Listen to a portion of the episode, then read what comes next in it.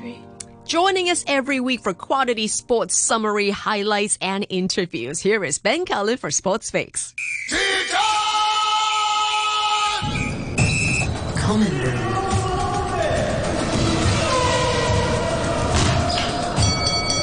Sports Fix. What is going on, Common Room? It is your host, Ben Cullen, with this week's Sports Fix update for you. Red Bull's Max Verstappen took a dominant victory in the Mexico City Grand Prix to strengthen his chances of his first World Championship. Verstappen's title rival Lewis Hamilton was second. The Mercedes driver held off a charge from Verstappen's teammate Sergio Perez in the closing laps. Perez was on Hamilton's tail on the last lap but was not able to pass. Verstappen's ninth win in 2021 gives him a 19 point lead with four races and a total of 107 points remaining. Hamilton's teammate Valtteri Bottas deprived the Dutchman of the point for the fastest lap on the final tour. This was one of the most imposing victories of the year and puts Verstappen in a commanding position in the championship. And a 1 3 finish moved Red Bull to just one point behind Mercedes in the Constructors' Championship. Welterweight champion Kamaru Usman retained his title with a unanimous decision against Colby Covington in their rematch at UFC 268 in New York. Usman dropped the challenger twice in quick succession at the end of the second round with a big left hook and then a huge right hand. Covington managed to come back and rallied in rounds three and four. The pair traded heavy shots in the fifth without either able to land a fight ending blow. The judges scored it 48 47, 48 47, 49 46. I am the pound for pound best alive right now, said Usman, who won the first meet in Las Vegas at UFC 245 in December 2019. After the fight, which was preceded by verbal angst, Usman also paid tribute to his opponent. On a packed card at Madison Square Garden, Thug Rose defended her strawweight belt against Zhang Weili, while Justin Gaethje beat Michael Chandler to put himself in contention for a lightweight title fight. In the rugby, Scotland edged a torn contest to claim a third consecutive victory over Australia and continue their winning start to the Autumn Nation Series. Hamish Watson's well-worked score gave Gregor Townsend's side an interval lead. But Dave Rennie's Taurus on a five-game winning streak led after Rob Leota's incisive burst. Debutant Ewan Ashman restored the Scots' advantage with a stunning finish, and although James O'Connor kicked Australia back in front, Finn Russell slotted a decisive penalty. That made it consecutive wins for Scotland after last week's 60 to 14 canter over Tonga and sets them up for next Saturday's visit of world champions South Africa. It was also a special occasion for the rugby world as it paid tribute to Romain Poite.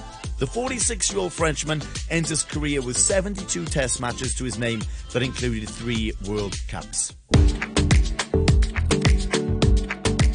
Now welcome back Sion Bennett to the studio. Sion is Valley Rugby's first 15 captain. So you moved into professional rugby fairly early on. Yeah. For the big bucks. Yeah. A thousand pounds a year. yeah. I don't know if I'm allowed to say that, but it's too late now. It's too late, Yeah. and I still can't quite believe that. Yeah. How did you adjust from going from, I guess, playing with peers your own age to Hmm. that? What What did that jump feel like? Yeah, I guess I never, I never, I've never kind of stood back and actually thought about it. But um, I always remember like talking to my mates back home, and probably at school level, I was only a, a little bit better than my mates, or um, you know, there was, there was a few things that went my went my way, blah blah, as it as it goes in sport. But then being 16 and training four days a week, playing one or two games a week, obviously my kind of growth curve was Yeah. much more accelerated than my mates back in school. And we had this really good kind of academy set up, and we had a really good had a really good coach called Euros Evans at Coleg Sir Gâr as well. So it was, it was quite it was very serious, very early very early doors to be honest. Um, a lot of my mates went off to uni. I never I never had the opportunity to go to uni because of rugby, and they'd obviously be all as you do in uni, be on the beers and stuff. Whereas yeah, I I didn't obviously I, w- I went out and stuff, but I never really. I never drank that much. I remember going out with my mates, and to be honest, at the start I used to get a little bit of stick, but then after a while they just accepted it, and it, and it was fine. I used to have good fun.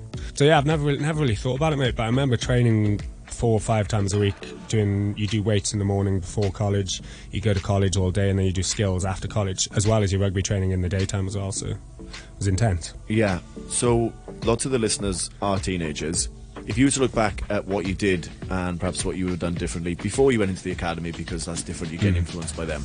But as a teenager trying to be successful in your sport, perhaps what didn't you do that you could have done better hmm. looking back? Yeah, I was perfect. You look at No, I, I, I'm not actually sure, mate. But I remember someone telling me, I think it was like Justin Marshall, or he, was, he did this like speech at our local rugby club, and I remember him saying, "Whatever you do, just do it 100%. Um, just really go for it, and something good will come of it." I mean, on on the pitch, often you make the wrong decision, but if you go 100%, you carry hard, something's good, something good is going to come from it. I think it's the same off it. If you if you you're not always going to make the right decision, right? But um, if you do it 100%, then you're going to be fine. I mean, again, moving away from home and I messed up my A levels. Sometimes I know my mum wish I did better in my A levels, but at the same time, because I, I put everything into that rugby, it's worked out for the best. Now I'm out in Hong without rugby, I wouldn't be out in Hong Kong um, enjoying my life. Yeah, so that's what I'd say. absolutely. I mean, you're here in this part of the world and you've managed to go to places like South Africa because of rugby. Yeah, rugby. exactly, exactly. And I've had experiences. Again, if I didn't do rugby, I'm sure I had experiences like uni and stuff. But rugby has given me many experiences that I never imagined I would have had as a kid. So Yeah, good man. All right, so a few things I want to touch on. One is let's talk about the weekend. yeah, Valley versus Football Club at the stadium. Yeah. It was a big affair. It was Yeah. a good occasion. It was nice to be back in the stadium. Have you been to the Hong Kong Sevens? I haven't. No, so it was the only one of the only ones I didn't do. But I've heard it's the best. All the boys used to say it's the best one. Yeah. sure. I mean, I've definitely not been on the pitch, but Yeah. I've been in the stands and Yeah, I can vouch for it being the best. Yeah. What was Saturday like for you? You obviously couldn't play because you were injured, but Yeah. talk on that for us. Yeah, we were, we were chatting before. It's it was a hell of a game for a neutral. It was a very good game. I mean, that first half was probably, like I was saying to the lads, that first half was probably the best half of rugby we've played in a long time. We were very dominant. We were playing in the right halves. Um, you know, we, our territory game and stuff was very good. Building some good pressure. We weren't as efficient in the 22, getting as many points as we'd like, but they kind of showed their class, I guess, that second half, and they built a few tries. Again, afterwards, as expected in the changing rooms, the lads were all very upset and very down. But I, I said at the time, I was like, "Is you can't? There's no point being like, oh, we're we're a terrible team and things like that because three points difference, and we're in the changing room saying how amazing we are and we're an amazing team, right? So there's obviously a lot of things to work on, but for sure, there's, there's a lot of positives as well. At the moment, we talk a lot about just trying to trying to kind of find our identity at the moment, trying to iron things out so that by the end of the season, we're we're we're flying at all cylinders. Good stuff. And then for you personally, you've been in rugby a long time, as we've discussed there. What sort of areas are you now working on as you come into, unfortunately, the back end of your career? I'm only 27, man. Come on. Yeah, but if you've been playing since you were a kid, Yeah, yeah, mate. I I get a little bit of banter because my body's falling apart. To be fair, um, I'm I'm four surgeries deep. Uh, I've had three shoulder surgeries and one hip surgery. Um, so I think my yeah, what what have I got to work on? It's a good question. I mean, again, talking about the leadership style um, that's been really good for me to kind of my I'm trying to find a balance between I'd consider myself as a captain quite kind of trying to reach out to all different levels, all different groups, be quite diplomatic, um, you know, try and try and pull everyone together.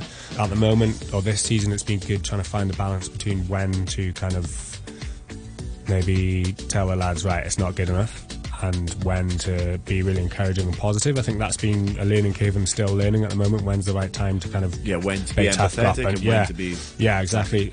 Yeah, so on the, on the rugby side, in terms of we were talking before, probably off the pitch, still trying to work out work out where long term what my kind of career path is, but. Again, I, I don't think we were, discussing before. I'm not sure if anyone really knows, right? They just kind of start to enjoy something, or they're enjoy, enjoying something at the time, so you just keep going well. But at the at the moment, I'm really happy and really enjoying myself. And as I said, this is probably in being in Hong Kong compared to the last my last kind of year of rugby. mm, I'm very happy. Good man. Shawnee, thank you very much for coming in Good today. stuff. Thanks, We're Danny. excited for the rest of your Valley season. We'll see if you uh, if you manage to lift the cup this year. And good luck with your injuries and, and staying on the pitch. Cool. Cheers, Benny. Thank you, bud. Hong Kong, are you ready? This is the hottest ticket in the world right now. The Carolina Panthers and the Arizona Cardinals play this Sunday in Week 10 of the NFL. Which team will get the victory? The Cardinals are the favourites, and not many are backing the Panthers. But this is football, and surprises happen every single week. And that is my hottest ticket in the world this week. Have a great weekend, all, and I'll see you for your sports fix next time. Thank you, Ben. Join us every Friday to catch Ben Cullen for Sports with